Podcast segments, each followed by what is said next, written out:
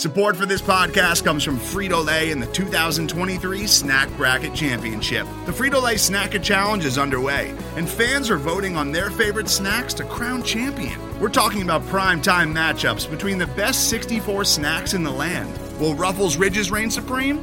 Can Doritos defend their dynasty? Or will Smart Food use their smarts for a surprise upset? Only you can decide. Get in on all the action for a chance to win up to $1,000 or a year's worth of snacks. Let your snacks be heard. Just go to fritolaysnacket.sbnation.com to vote and enter for a chance to win. No purchase necessary. Sweepstakes ends April 3rd, 2023. Void where prohibited. Year's worth of snacks awarded in the form of 52 coupons, each good for one bag of chips. See official rules at fritolaysnacket.sbnation.com. This is Phinsider Radio, part of thePhinsider.com and the SB Nation Network. And now your co-hosts, MC Money, Sutton the Creepy Soccer Dad, and Houts MD. Hello, everybody, and welcome to Phinsider Radio. This is MC Money. I'm joined by Sutton the Creepy Soccer Dad and Houts MD. And the Dolphins are coming off a 26 24 loss to the Tampa Bay Buccaneers, but that is not the real story. The real story we will get to throughout this podcast. The Dolphins showing signs of life on their offensive drives throughout the uh, first and second series and throughout other parts of the game as well. We'll kind of touch on the wide receiver corps, some really bright spots from Minkah Fitzpatrick, a little bit of hesitation from Raekwon McMillan. We're going to look at all that and talk about how that may turn into and parlay into week two and week three and beyond. We're going to talk a little bit about training camp, but we have a jam packed show tonight, and we are going to be joined by Matt Harmon of Yahoo Fantasy in just a few moments. We're going to take you around the NFL. We're going to talk about the Cleveland Browns, talk about Hue Jackson and kind of the weirdness surrounding him and everything else in terms of what he's saying to the media, what he's saying on Hard Knocks, and things aren't just making sense around that. We're going to talk about DeVante Parker and whether it's time to move on from him or not. And then we're just going to take a brief preview looking ahead to the Carolina Panthers game on Friday. Again, it's preseason. You really can't take away too much in terms of what teams are doing. They're being very vanilla, but it is good good. It is fun. It is nice to see Miami Dolphins football back on TV. Ryan Tannehill, I thought looked really good, except those last two throws a little off touch there. Houts and Sutton, your thoughts on the Miami Dolphins having football back once again? I'm stoked. I'm trying to avoid my wife so I don't have any more kids, but I'm pretty excited. Yeah, I mean, football's back. I was sitting there cleaning my wife's uh uh I guess it'd be what the the, the breast pump, the, the things that you use to to get the milk out or whatever. I was cleaning those while freaking Bryce Petty was leading a what I, we hope to be a game winning drive. So I mean, it, it's great to have football back in our lives and uh, get Brock Osweiler off the team, please. That's all I ask. Bryce Petty did look very good. Brock Osweiler looked very bad. A quarterback that tall, getting that many passes, batted down at the line of scrimmage is something to be concerned with. I said a few weeks ago, Brock Osweiler probably will not make it uh, through to the regular season. I predicted after the second preseason game he would be cut from the roster.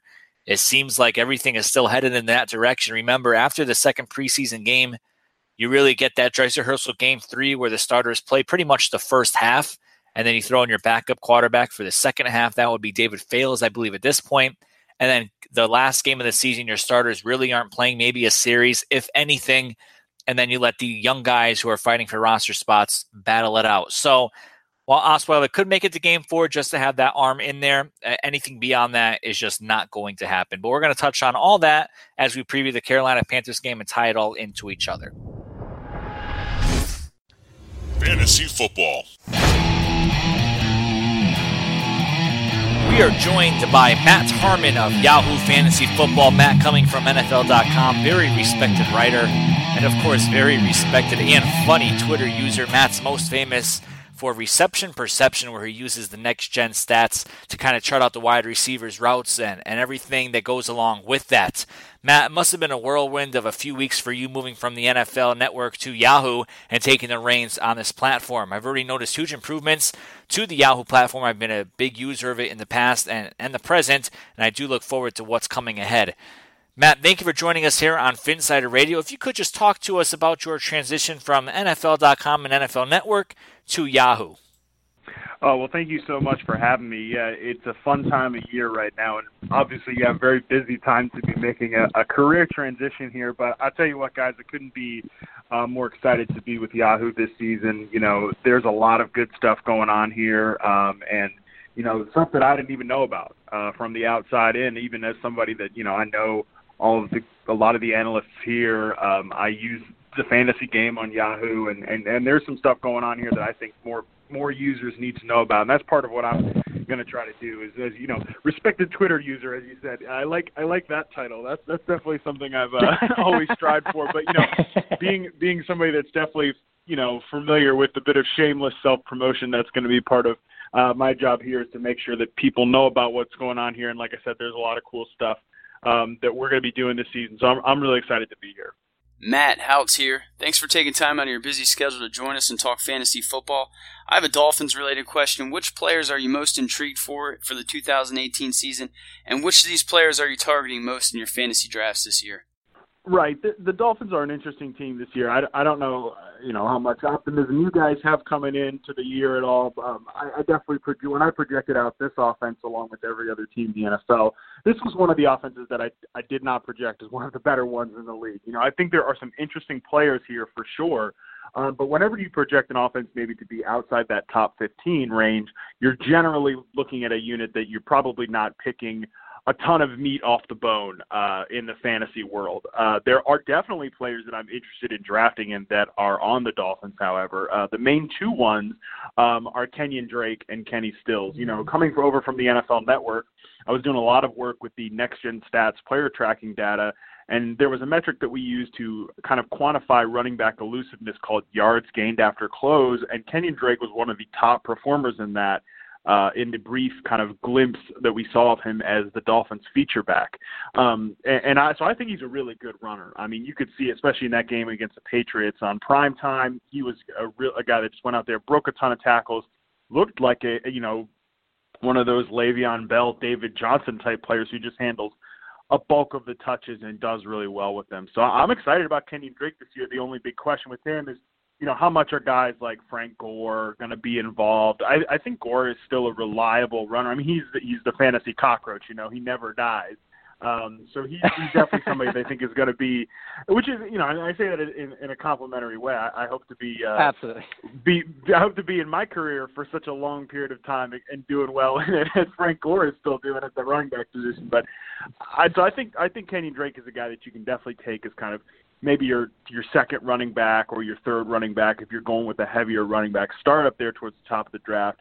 Um, I, I just hope they really let him kind of get his get his feet wet in this workhorse role, um, especially if he can catch passes out of the backfield. That's always a help in fantasy. And then the second guy I mentioned is Kenny Stills, and you know, I, well, I said I'm not like too excited about this offense overall.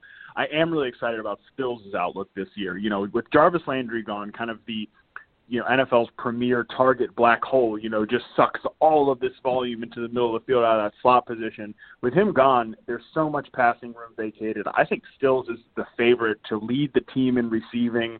Um, and I, right now, especially with Parker, you know, apparently suffering a hand injury. Uh, with that news about that just broke this morning, I, I definitely think Stills is the odds-on favorite. It's really not even close to be the top receiver on the team. I haven't projected for a top 30 finish.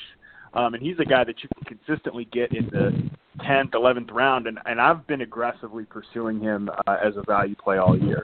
Matt Sutton here. I'm going to start you off with a real brain buster.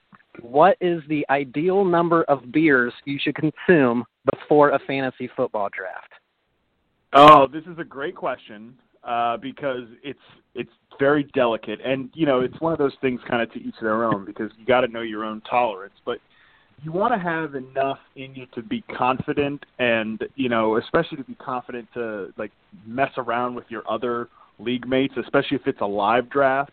Um but the last thing you want to be you the last thing you want to be doing especially if it's not a live draft and you're just you know by yourself or with a few people you know on the computer you don't want to be too drunk and making picks you know and getting wild. So it's a delicate balance. Uh for me personally i like to stick in the kind of to you know have one before the draft, one in the early rounds, and then maybe another in the later rounds. I mean, shoot, if you can get up to four by the end of the draft, that's that's fine. Uh, just make sure your kind of back half picks uh, aren't going too crazy like you're you know drafting RG three or something. I don't know. it's kind of like darts for me. Like I, there's like this beautiful range of you know I have like three beers and I'm hitting bullseyes, and then I have five and I'm throwing it off the board. So just kind of have to find that perfect balance there. So let me get to a real question for you. The volatility of early running backs is a pretty well documented thing now in the fantasy football world.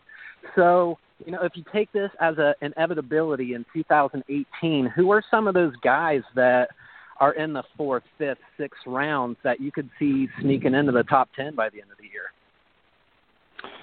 Yeah, I mean, the the running back position, as you mentioned, is super volatile. Um, I always look for guys that could be potential workhorses if something breaks you know, if chaos hits, because you know Shawn Siegele, the the great author of the zero RB theory, who's a lot of who a lot of people have worked off of his ideas to come up with the volatility of the early running back position.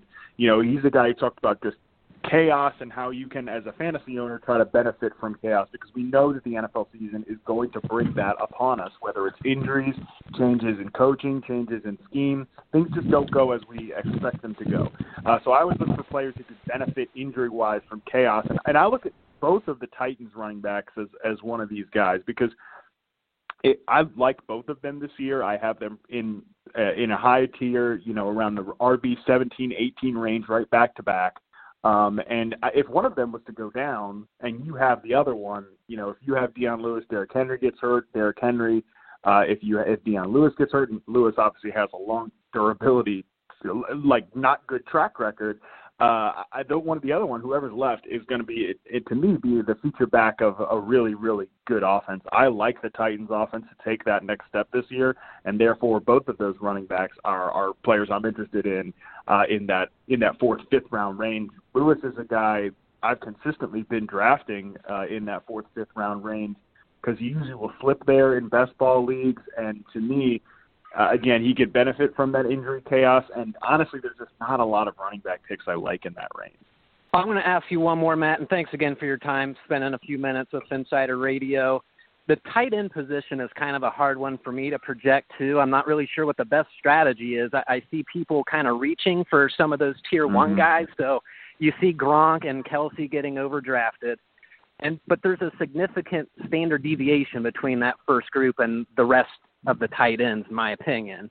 So, how do you just kind of approach the tight end situation in general? Do you, do you see some guys in later rounds that you kind of bank on, or are you aggressive and go for that one of those, you know, first two or three tight ends on the board?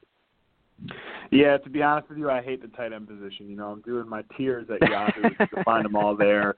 Um, and and the tight end one is the last group I have to do. I'm hoping to publish it later tonight. Um, and it's just a train wreck, man. You know, you go be like you said, you go beyond kind of the top seven guys, and I start losing confidence really, really quickly. Usually, there's mm-hmm. a, there's a late round tight end or two that I kind of have my eye on this year there's really nobody after after I get into that kind of double digit round range that I'm like legitimately excited about drafting. You know, like OJ Howard is a guy who's interesting with the with the Bucs, but I think he's a big play type of guy. He was really high in yards per route run last year, but not somebody that I think you can really lock into volume. So for me, I have been kind of looking in those single digit rounds for my tight end. You know, I, I like Gronk this year an awful lot. Uh, I think he's a a great second round pick, especially if you can double him up with one of these early workhorse running backs like a David Johnson, Le'Veon Bell, you know, Todd Gurley. There's a chance Gronk slips to kind of that back half of the second round if you're in more of a casual draft. I love that pairing. Um, Gronk to me, you know, with with the fact that the Patriots don't really have like a true dominant outside perimeter receiver, um, when they did not have that back in 2016 before Brandin Cooks got there, you know, they were using Gronk as a deep threat. You know, he was averaging over 20 yards of reception. I think that this could be that type of season for Gronk. And if I don't get Gronk, I generally haven't been going after the Kelce Ertz tier, which to me are separate guys from Gronk. And then I'm usually looking later, uh, you know, the seventh to ninth round for a player like Delanie Walker, uh, who I like again from that Titans offense, or George Kittle. Unfortunately, he's hurt right now, so I'm a little bit more hesitant than I was probably a week ago to say George Kittle, but he's another guy that I think has a shot to be a breakout player in the 49ers offense. We're joined by Matt Harmon of Yahoo Fantasy. Matt, I'm going to put you on the spot right now. What is your biggest fantasy bust this coming season, and who is your biggest fantasy breakout star? Yeah, I think for fantasy bust, uh, you know, actually, I, Derrius Guice was a guy I wasn't drafting um, at cost, and you know, I'm I'm off him. Obviously, now he's hurt for the year. Uh, so he was he was some player that I probably would have said about a week ago but we won't. Unfortunately for unfortunately for all of us, we won't get to see him play this year. So another rookie running back I'm not drafting is Ronald Jones um, from the Tampa Bay Buccaneers. You know, Peyton Barber I think is going to be a legit threat for them.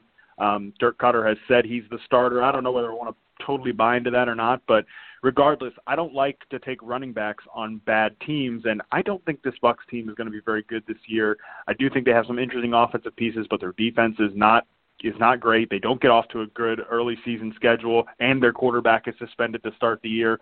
Their schedule is actually one of the top five hardest. According to uh, Warren Sharp of Sharp Football Stats, he's one of the best season, you know, strength of strength of schedule projectors in the business.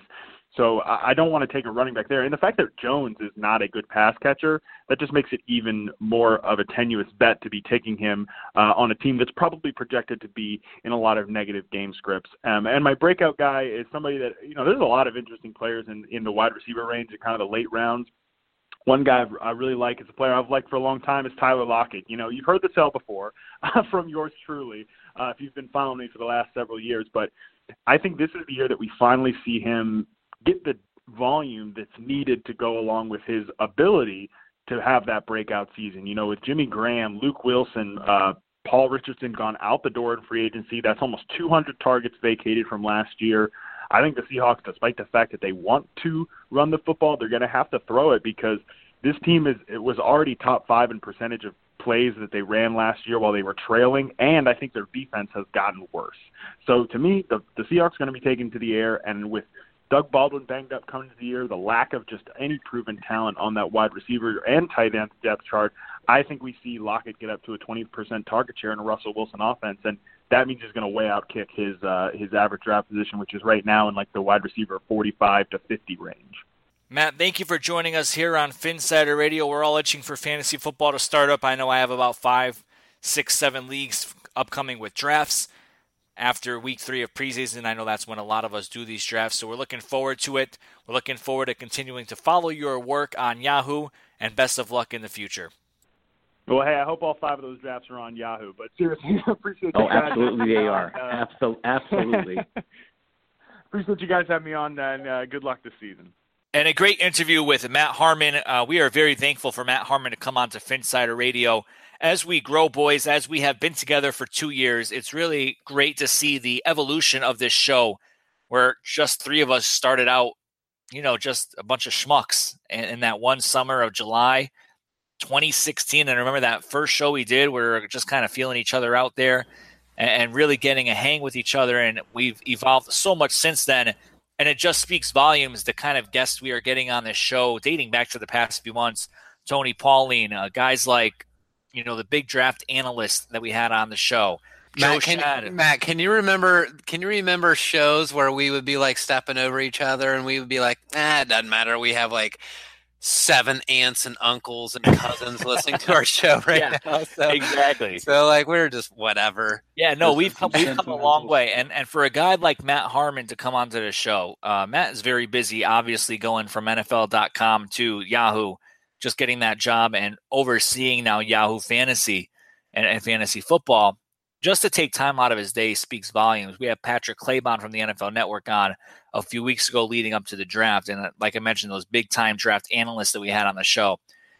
We're going to keep evolving. It's going to get bigger. We're going to get better. And we do have some big news to announce. We can't announce it yet. The rest assured we will announce it as soon as we can on Twitter and, of course, here on this podcast. But, anyways, let's get back to the interview with Matt he mentioned a lot of things. I thought the most interesting thing talking about the Dolphins was Kenny Stills. And uh, while on the surface, you know, it may seem really interesting that he mentioned Kenny Stills as one of his top 30 wide receivers, when you really look at it, if you remember, Ryan Tannehill had a great connection with Stills when he was playing, when he was healthy. And obviously, Jay Cutler couldn't throw to anyone last year, and it was a really tough year for all the wide receivers. And I don't think it was a coincidence that Ryan Tannehill's first completed pass – in the preseason game against the Buccaneers was to Kenny Stills. They have tremendous chemistry. I think Kenny Stills is just going to keep getting better and better with that new wide receiver corps they have now, I think it's going to work out tremendously for Stills. And, and I think Matt Harmon is right on. If you're not drafting Kenny Stills in the mid rounds, if you're getting him in the later rounds, you're getting a steal. But if you're not taking a chance on him, you know, maybe around six, seven, eight, I think you're going to be missing out on what he can do this season. How's your thoughts? Yeah, I've been a guy who's been pretty high on Kenny Stills since he's been traded here from New Orleans. I drafted him. I mean, you and I, Matt, we're in a bunch of fantasy leagues. I have him in at least three, if not four. Uh, and you got to look back at what he did in 2016 with Ryan Tannehill 42 receptions, 726 yards. He averaged 17.3 yards per catch and nine touchdowns. Last year with Jay Cutler, 58 receptions, 847 yards, and six touchdowns. Kenny Stills is probably the most consistent and most reliable target on the Dolphins. He's that guy who's going to go out there and day in and day out grind. He can work in the slot. He can work on the outside. He takes the top off of defenses. So for me, Kenny Stills is probably the Dolphins' best wide receiver, if not easily the most consistent. Uh, you hear a guy like Matt Harmon, who you know he does his work with Yahoo. He worked for NFL Network. He's going out there and saying Kenny Stills is a top 30 draft pick. That's big news. I mean, he's a guy who you know, some guys in some leagues may not even draft him. So you got Kenny still sitting there. He may go in later rounds, go all in on that. Sutton, Matt also talked about Kenyon Drake and Frank Gore. And right now, Kenyon Drake's ADP, which is average draft position, is round four, pick number three, pick number two, pick number four. So basically, right at the top of the fourth round. If you're drafting even as you're not a Dolphins fan, right? Because the object of fantasy football is to win. And we talked about this last week. Do you draft your rivals? Do you draft whatever? For me, I draft whoever's going to help me win. But the problem is, and we talked about this before on the show, is that we think that Frank Gore is going to snipe a lot of Kenyon Drake's red zone carries. So while Kenyon Drake may get the bulk of the yards throughout the game, may get receptions here and there throughout the game, the big points in fantasy we all know come with touchdowns. So if you and are drafting, right, and Kenyon Drake is on the board – the top of the fourth round, ended the third round. Are you taking a chance on Drake, or are you kind of shying away now that Gore's in the mix, and also Kalen Ballage is impressing thus far in camp and week one of preseason? It's been something I've been thinking about a lot lately because my draft's coming up and I have the number nine pick in my league. So it's kind of in my wheelhouse there where Kenyon Drake is available. And I have to be honest with you, you know, I, I do think this is going to shake out to be more of a committee than maybe we want to believe because we saw the the the end of the year production in 2017 for Kenyon Drake, and you just know how explosive he is, and you know that uh, he can put some serious stats on the boards. We we've already seen it, but Frank Gore is still going to be a factor, and Kalen Ballage, despite the the crazy play he had in that preseason game where he leapfrogs him and has a fumble but you just see you you see the bursts there. So I'm I'm thinking this is going to be like I said earlier. It's it's going to be a little bit more of a committee than we might think. So I'm a little bit bearish on on Kenyon Drake, and I'm going to be looking at him later if I can get him. But if not, I'll be looking at some other other options there. And we all know the best way to go into the draft is not to have any preconceived notions of where you're going to draft someone, how you're going to draft someone, when you're going to draft somebody. It's all about the flow of the draft. And as we get closer to really picking up with draft season after preseason week three, we'll kind of talk about that. We'll bring some people on to really give you some draft tips. But well, you know, you got to see how your draft shakes out. In real life, running back committee three headed monster, that's going to be amazing. Fantasy life, that's not going to be so amazing. Matt Harmon also touched on a few other things. You know, general NFL talked about Tyler Lockett breaking out. Matt Harmon's been a huge fan of Tyler Lockett over the years. I don't personally see it. I think if he hasn't broken out now, it's going to be tough for him to really just kind of shatter everything. He also talked about the different uh, tight end positions and, and how there's not much once you get in to the deep end of the tight end class. And we know that from experience, all of us who have played fantasy football, if you're not getting one of those top tier tight ends, although it has gotten better the past few years, it's going to be really tough to remain consistent in uh, play with the tight end position throughout the season. I think the best part of that interview, or one of the best parts of that interview, was the beer talk. And you guys know me. Everyone knows me based on the lies you guys make up about me only being able to handle two beers. Ah, uh, I, I, can ah, handle yeah. much more than that. Uh-huh. And and how it's like to make up stories, but you know it, it's a tradition, and I prefer my fantasy drafts to be in person. I do not like the drafts where you jump on the computer everyone's at their own house and you got two minutes to pick and, and you finish a draft in an hour and a half. That's not my cup of tea. Do I do those? Yes, I do at least one of those per year just because of the circumstances involved. Do I like to do them? No, I hate it. One of the best parts about fantasy football is getting together with your league mates for the draft, having a nice big cookout, getting pizza, getting wings, cooking on the grill, drinking beer, everything else. When I was a younger, of course, still over 21, but when I was younger, I didn't realize the implications of drinking too much alcohol during the draft. And then you start getting foggy round 10, round 11, round 12. And sometimes that's where you can win the draft with the sleepers and the guys that are under the radar. Everyone does well in the first, second, and third rounds. It's when you start getting into the middle of the draft and deep end of the draft. So, Houts, what is your favorite draft day tradition?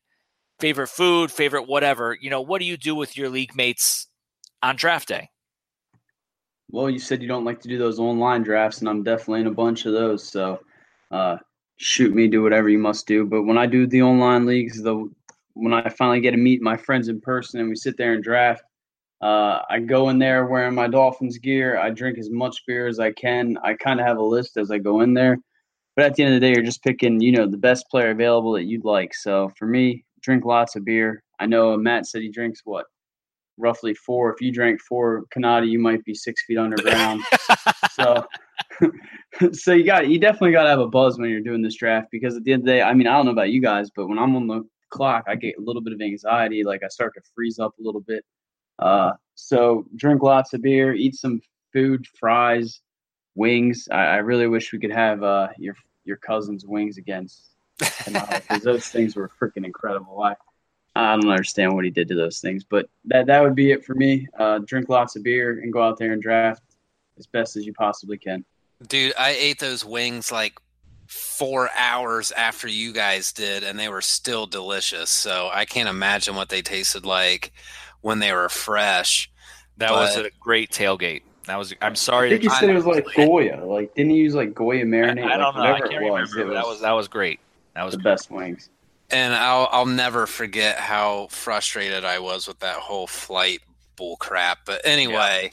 I, I do one league and I do it with my best friends from home, and it's one of those things where you just get together with the guys. We only see each other maybe twice a year, so we are pretty much lit by 9:30 in the morning, and it's just a complete uh, crap show. Sorry to have to edit it to PG versions like that, but I mean it's we're we're a train wreck and we're we're lucky to even get the draft started on time and all that kind of stuff. So that's how we approach the draft. I mean, that's why I try to know my stuff before I get to that state so I can just do it as a zombie. I don't even have right. to think about it. I just kind of put the pick in and I just do it.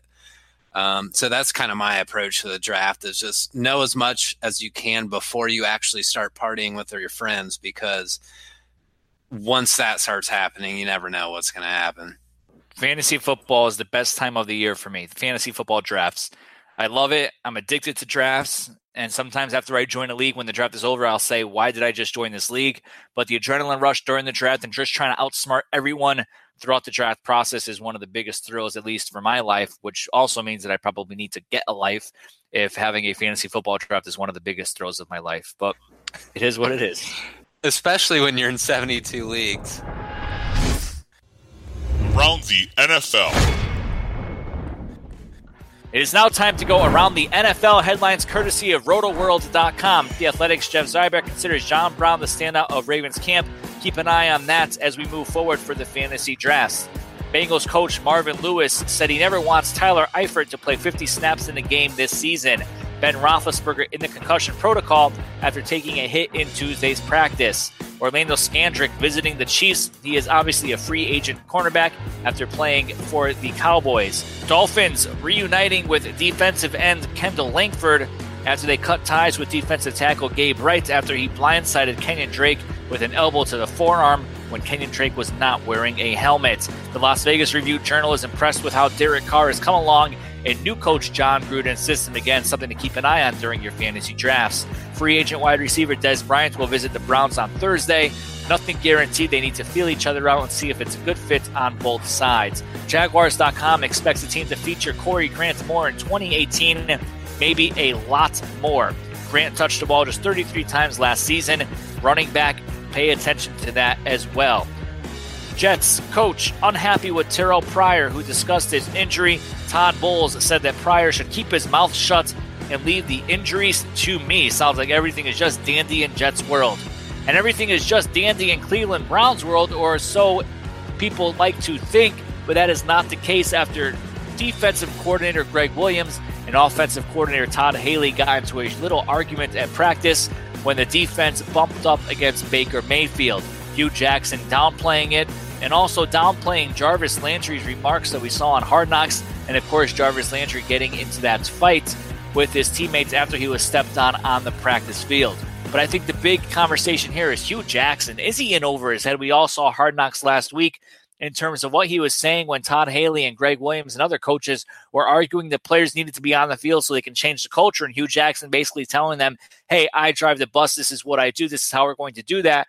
We're going to keep them off to the side so they can recover because we need people not in the uh, trainer's room. We need people on the field. But uh, Hue Jackson getting a lot of heat over that. And I think it is well warranted. I think Hue Jackson appears to be in over his head, obviously winning just one game in the past two seasons. I don't see things getting much better. House, what are your thoughts on Hue Jackson? Yeah, if you go back and you type in Hue Jackson on Twitter and at House, you're going to see a, me just going out there and just praising that guy, hoping to God he comes to the Dolphins. Thank God he didn't. I mean, you see him on there. He's driving the school bus. If anything, it's the magic school bus straight to the anus, and he's going out the other end. I mean, it is a shit show in Cleveland. Uh, you hope to see Hue Jackson kind of pull everything together. He's supposed to be the offensive mastermind. We saw it with Oakland. I mean, he he did have some good games there. I think they went eight and eight one season. I always thought he got the short end of the stick, and I was excited for him to see his next opportunity as a head coach. But uh, just hearing that, I mean, I feel like the clock's ticking. I think Todd Haley's going to take over that uh, coaching spot sooner than later. Um, you, you said it, one win over the last two years. I do under I, I don't understand how you let Baker Mayfield get hit and you're okay with it and you say you know it's just it's just football players being football players. You can't let that guy take a hit. Uh, what's going on there in Cleveland? I mean, you see these pieces coming together. You expect big things out of them this year, or at least you know more than one win. But Hue Jackson doesn't seem to have a good grasp on that team, and I think it's going to eventually unravel. Well, being up in Cleveland, I hear a lot of support for Hue, and you know, as you might expect, I live in Cleveland and people want Hue to do well. So it's not that crazy of a concept. Um, so I'll try to like be the best mediator that I can here. How to your point though, I mean, Tannehill took a shot from McMillan, did he not? So, I mean, that, that's not necessarily a sign of a dysfunctional team, but, uh, and my, my cousin, and I, I really rely on him for Browns knowledge, is Matt McGuffey. I got to give him a shout out real quick.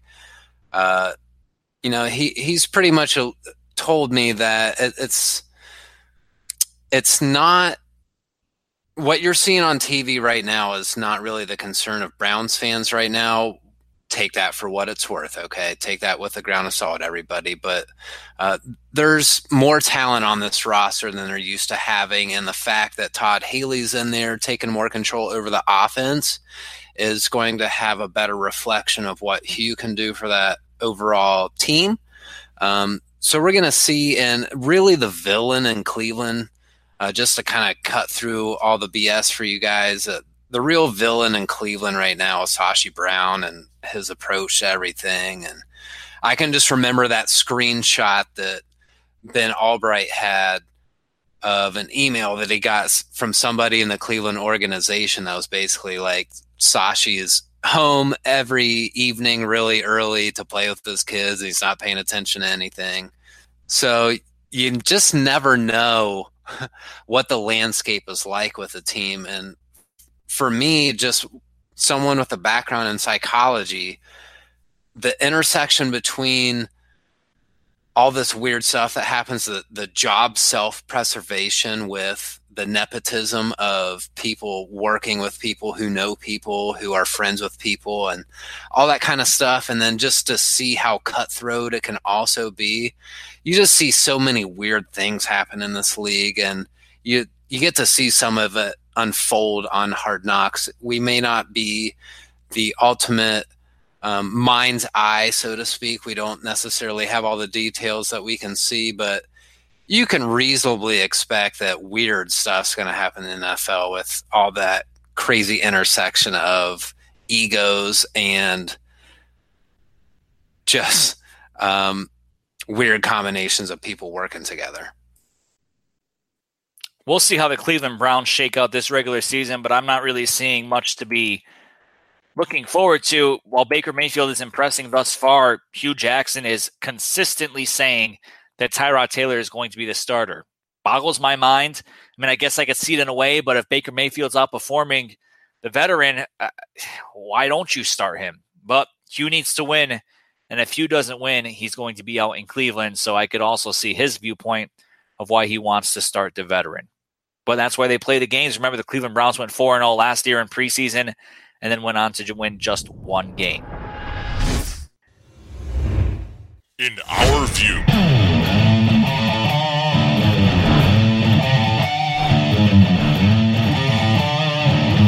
in this week's segment of In Our View, we're going to talk a little bit about DeVante Parker. And it just seems like DeVante Parker cannot escape the injury bug. He is now out and is week to week with a middle broken finger. It seems like every time you turn around, there's a new injury with DeVante. Seems like he cannot fight through these injuries, soft per se.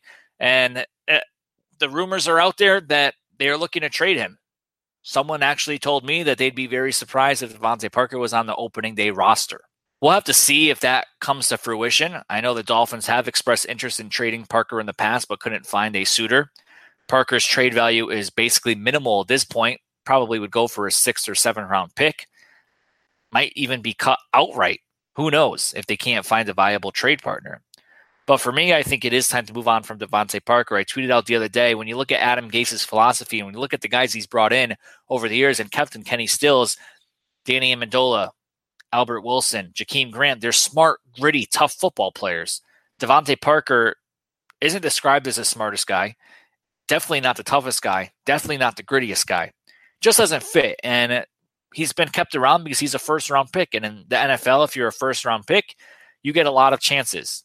And for me, I think it's very simple to say that DeVante Parker is a draft bust. I don't think he's ever going to reach his full potential in Miami. I don't know if he's ever going to reach his full potential anywhere in the NFL. Seems like he needs to be coddled.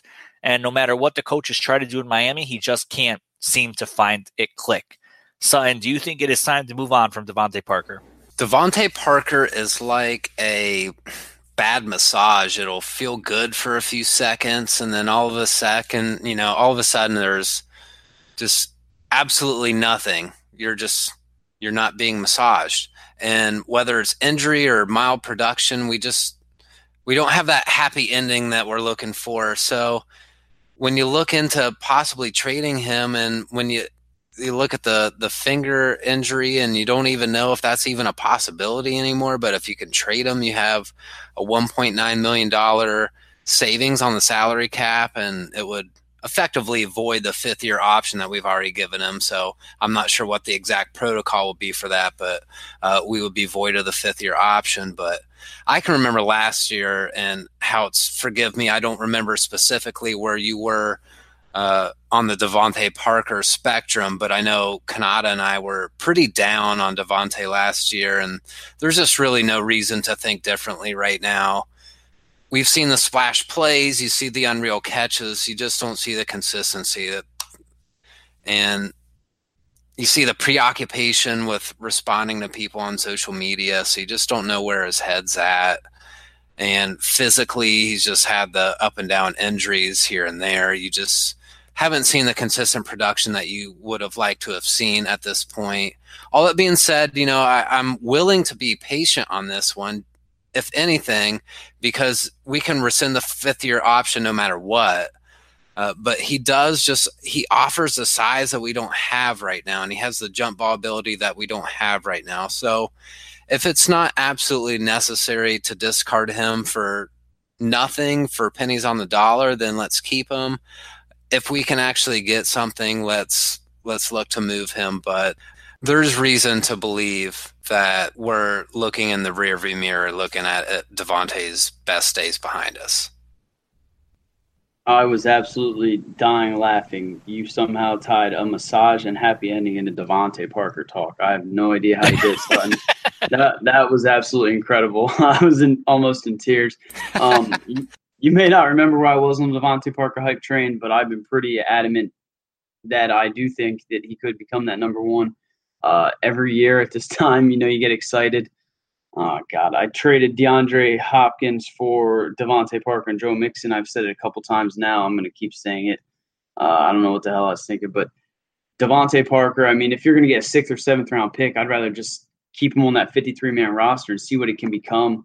Uh, you got to look back at what he did in 2016 with Tannehill, 56 receptions, 744 yards, and four touchdowns. Those aren't godly numbers. That's not what you expect from a high first round pick, but uh, like you said, son, he has that size, he has that ability on the outside that none of these other receivers can do. I mean, Mike Gesicki might be the closest guy that can go out there, split out wide, and just bully a cornerback. So, uh, as much as you don't want to trade him, as much as you don't want to give up on him right now, uh, he's making it pretty hard. I mean, every week it seems like there's a different injury. You touched on it. He goes on social media. He's going after Armando Salguero. He's blocking people. He's getting in uh, disputes with some of the fans. I mean, that's not what you want to see out of your receiver. That's not what you want to see out of any football player. And it just seems like he lacks that maturity. I think this year he finally got his diet right. You, you, we all know what happened with Chris Chambers earlier in the season. So DeVante Parker, I mean, as much as we want to see him, him succeed in Miami, I don't know that it'll happen. I'm still rooting for the guy. I would not give up on him for a sixth round pick, a seventh round pick. Uh, if you're going to trade him for a corner, I mean, that might be your best bet. But even then, I know I think Kanata threw it out there. Someone else may have. The Dolphins will be looking to probably give up a pick along with DeVante Parker for a suitable corner. That's not something I'm willing to do.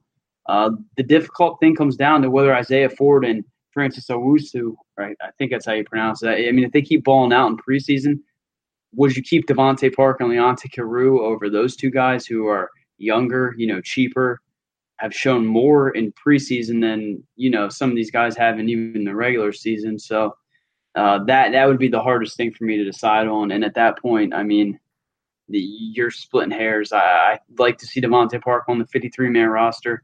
I just don't know if it's going to happen, and I definitely don't know if he'll ever turn into the receiver that we all had hoped he would become. Dolphins versus Panthers.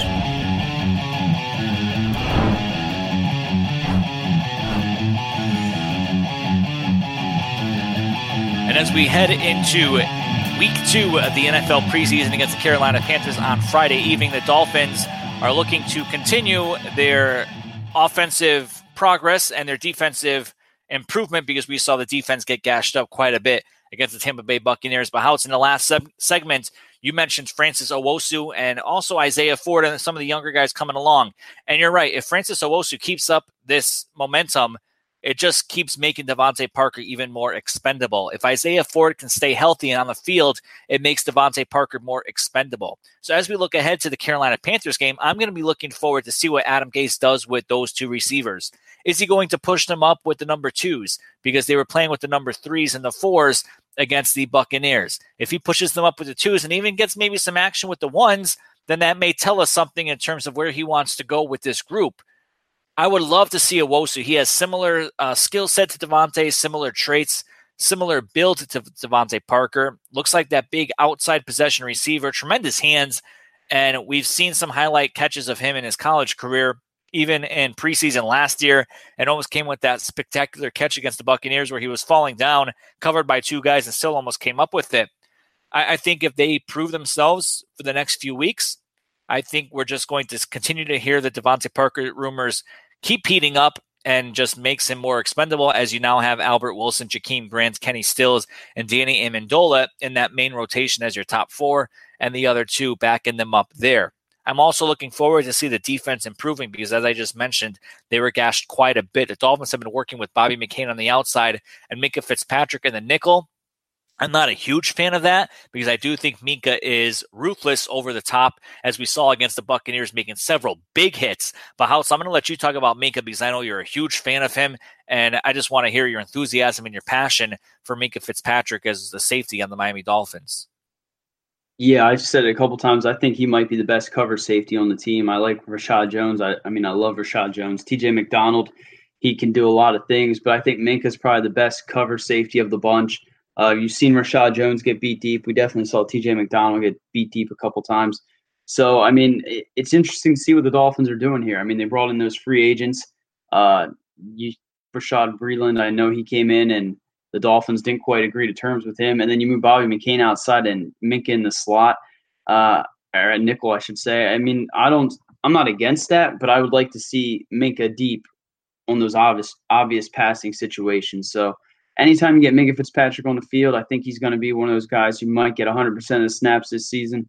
I think he's very versatile, and that's why the Dolphins ended up, you know, drafting him. I mean, he fell in their lap, but I mean, that's why the Dolphins brought him in to be this versatile piece. He's a guy who can play nickel. He might even be able to play boundary. He can definitely play free safety. So I'm excited to see how they move him, how they continue to work him into the system. Another guy that we uh, have heard huge things about. I mean, Raekwon McMillan, he went out there uh, some people are saying he looked a little lost. I mean, it was his first real game in the NFL, so I'm not too concerned about that. But Jerome Baker, he went out there, he sees his opportunities. Uh, he looked to have overthrown uh, Stephone Anthony on the depth chart, and I mean, I'm ex- excited to see what he can do next to Raekwon with Kiko there. I mean, that linebacking corps that might have been the biggest weakness of the Dolphins in 2017. I'm excited to see the way they play against the Panthers. You mentioned his linebacker corps, and Jerome Baker did look good, and because of his performance, he got a run with the number ones in practice. But Raekwon McMillan, as you just mentioned a little bit as well, looked a little bit hesitant, and I mentioned this at the top of the show. People were getting down on him after that first preseason game and saying that he's a bust, which is absolutely insane that some people are saying that. But you know, Twitter, you know, Dolphins fans, everyone overreacts. And it's not just Dolphins fans, it's everywhere around the NFL. I bet you if you go to any fan base on Twitter during their games, it'd be an absolute circus like it is with Dolphins Twitter. But, you know, Raekwon, this is his first time playing in a real, uh, not real NFL game, but a preseason NFL game. But in terms of the defense, right? Because he got injured on a special teams play. Probably a little hesitant, probably doesn't fully trust his knee yet but I think he will improve as we get more and more into the preseason and regular season. And I think Raekwon McMillan is going to be just fine. So, and what were your initial thoughts against the Buccaneers, and what are you looking forward to as we head into the Panthers game? I'm looking forward to staying ahead of the injury bug, which we have been able to do thus far. And I am knocking on solid mahogany right now. So I'm trying to avoid any type of reverse jinx or anything like that, but we've been pretty ahead of the game with injuries. Um, you want to see some more young guys get some more time. And one thing that we haven't really talked about a whole lot from that first game was the way the offensive line looked. And I thought it was pretty solid for the most part, especially with that first group. So I want to see how they can do against what's usually a pretty good Carolina defense. So you want to see how that offensive line looks and see if we're so able to uh, create a pretty good pocket for Tannehill and see if we can't open some some lanes for the running backs. You mentioned the running backs, and Kalen Ballage looked really impressive. He had that one fumble, but if you're going to fumble, now's the time to do it when you can get that corrected by the coaching staff.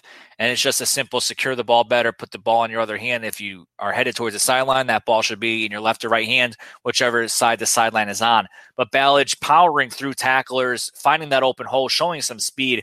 I think, as we talked about during the fantasy football segment, this three headed monster that Dolphins seem to be pushing up there, I think it's going to wreak absolute havoc on opposing defenses. And speaking of havoc, you also got Mike Gesicki, who's coming along a little bit. And you got those wide receivers running those short routes. I said as we headed into free agency back in March, Adam Gase wants to bring in smart players, guys who understand the nuances of the game, can shift around, not not necessarily the best players at their position, but the guys who really understand the game of football, almost taking the New England Patriots model. And I think we saw a little bit about that in the first preseason game. Going back to Ballage a little bit, I just want to kind of revert off the Panthers game and talk about what happened in training camp practice the other day, where Ryan Tannehill threw Kalen Ballage out of the huddle. Sutton, what does that say for you about Tannehill's leadership skills, or does it really say anything at all? I, I really just think it it represents the duality that we see in the media sometimes, mm-hmm. and duality was definitely a euphemism there, and and that if Tom Brady, you know, Tom Brady was out of practice just punting a ball into the stands or something like that, and he's seen as having this competitive spirit, and he's so he's so fiery. It's just you all the players rally around him, and then you have someone like Ryan Tannehill who's been in this league for a while, who, and I didn't see the actual video or anything, but supposedly had Kalen Ballage go out of the huddle for a lack of a assignment and it's seen as a like he's bastardizing Kalen Ballage or something and and doing some kind of shame tactic or something. So it really just becomes a laughable look at how things can be portrayed sometimes. And from my from my perspective as someone who played in team dynamics in college, you want people holding others accountable. I mean, that's a really important function of team play. If you just have a freaking free for all there, trust me, we're going to be lazy and party, and that's all we're going to do. If there is focus there, then some really good things can be achieved. And I have absolutely no problem with Tannehill calling somebody out, provided that it was correct in doing so, which from all accounts, it was correct in doing so. So in that instance, yeah, I, I, I have Tannehill's back. And we keep hearing how you know Tannehill isn't vocal. He isn't one of those leaders. That's kind of been the what we've heard over the first few years of the Ryan Tannehill era. And this reminds me a lot of Dan Marino. I mean, we all remember Dan Marino when we were a child. He would always just be yelling. He'd be angry. He'd be yelling at guys who missed assignments, receivers who drop passes. That's what you want. Dan Marino, there's no quarterback that we will ever see probably in our lifetime that can even compare to him. And to see Ryan Tannehill, you know, even show a little bit of that glimmer, uh, that shows you that he's becoming that leader. He's kind of grasped that. He realizes that this is his opportunity. 2018 might be his last chance. So, I mean, you got a guy like Kalen Ballage who probably would have gotten blown up, maybe even injured in a real game. Yeah, he chewed him out. He sent him to the sideline, and that's what you want to see from your quarterback. He's the leader of this football team he's the leader of that huddle, and he went out there and made an example of a guy who probably did something stupid and missed an easy assignment. So you love to see it. It's what we saw from Dan Marino when we were ch- children. It's what you saw throughout his entire career. So I'm glad to see Ryan Tannehill showing that fire and passion. Let's just hope it carries over into the regular season. Week two of the NFL preseason, you're going to continue to see vanilla schemes. You're going to continue to see offenses not show a lot because obviously you're not putting too much on film. For the Dolphins, that's kind of a disadvantage because week one, you're going against Tennessee Titans, Mike Vrabel, a new head coach. You're really not going to know what he plans to do as a head coach. You can kind of go back to his days as, as the Texans defensive coordinator and kind of pick up some nuances from there, but really brand new. And that was just like for Adam Gase when his first game as a head coach of the Dolphins. You really don't fully know how they're going to act and react. They have film on Ryan Tannehill and Adam Gase and so forth. But you're still not exploiting a lot. You're still not showing a lot. So you just take what you can get. And I think we kind of touched on a lot of the main points there in terms of what we need to see going forward into week two. We'll have a much better idea as we head into week three and as our starters play the entire first half. And then, like we mentioned, week four is just kind of the guys fighting to make roster spots, showing that they belong in the NFL. Next week, we'll have on Cameron Wolf, the new ESPN reporter, who came from the Tennessee Titans covering them. He is now the newest beat reporter in Miami. We'll have him on the show to kind of talk to us, welcome him to Miami, and preview week three of NFL preseason.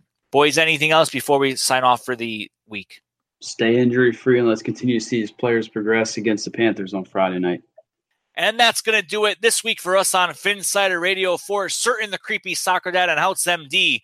I am MC Money. Thank you for listening to Phinsider Radio. We'll talk to you next time. That was Phinsider Radio, part of the Phinsider.com and the SB Nation Network. Miami has the Dolphins, the greatest football team. We take the ball from goal to goal like no one's ever seen. We're in the air, we're on the ground, we're always in control. And when you say Miami, you're talking Super Bowl, cause we're the Miami Dolphins.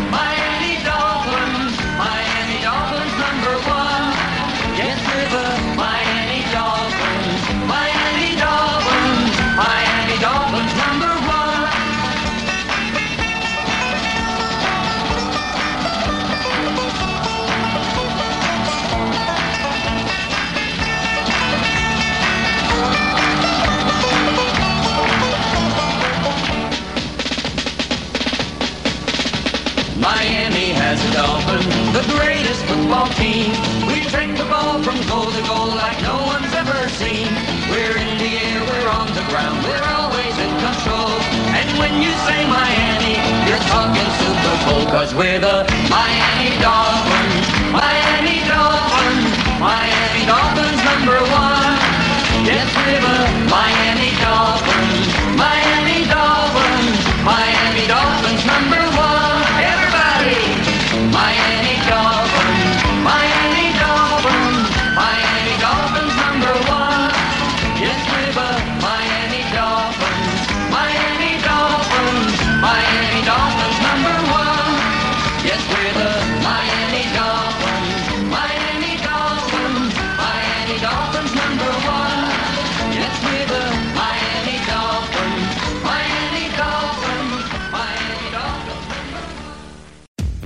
Switch to Sprint Unlimited Basic featuring TV from Hulu and 500 megabytes of mobile hotspot.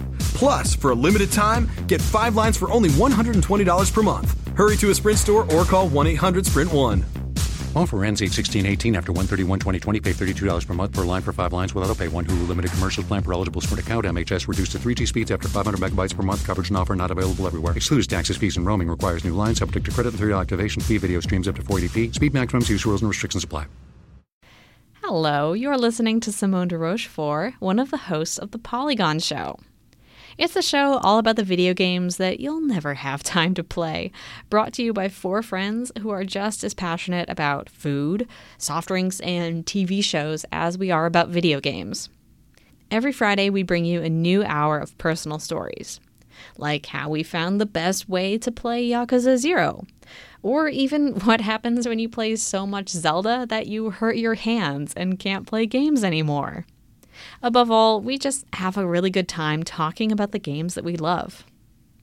Check out the show on Apple Podcasts or your favorite podcatcher. You can also find us at Polygon Show on Twitter and send a tweet to say hi. Thanks for listening. Today's episode is brought to you by Cars.com. With over 2 million vehicles and 50,000 more added every day, Cars.com will match you with the perfect car for you, your budget, your life, your style. And if you're ready to say goodbye to your current car, Cars.com will get you an instant offer to cash it in. Just start by entering your license plate and get matched with a local dealer who will write you the check. So whether you're looking to buy or sell, just go to Cars.com. It's magical.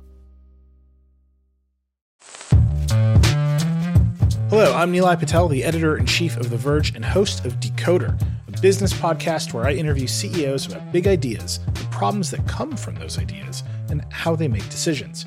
It is also surprisingly about org charts. It comes up a lot. We're launching a new limited series that we're calling the Centennial Series, where I talk to CEOs of companies that are over 100 years old, like Xerox, Barnes & Noble, and more. There's no 100 year old company that's without its struggles, and it's been fascinating to talk to these CEOs about which parts of these companies' history are important and which parts they can let go. A little spoiler for you if a company is over 100 years old, there's a lot of drama to talk about. It's been a good time. You can listen to the Centennial series right in the Decoder feed. New episodes of Decoder are out on Tuesday, and the Centennial series is out on Thursdays. Check it out. We think you're really going to like it. You can get it wherever you get your podcasts.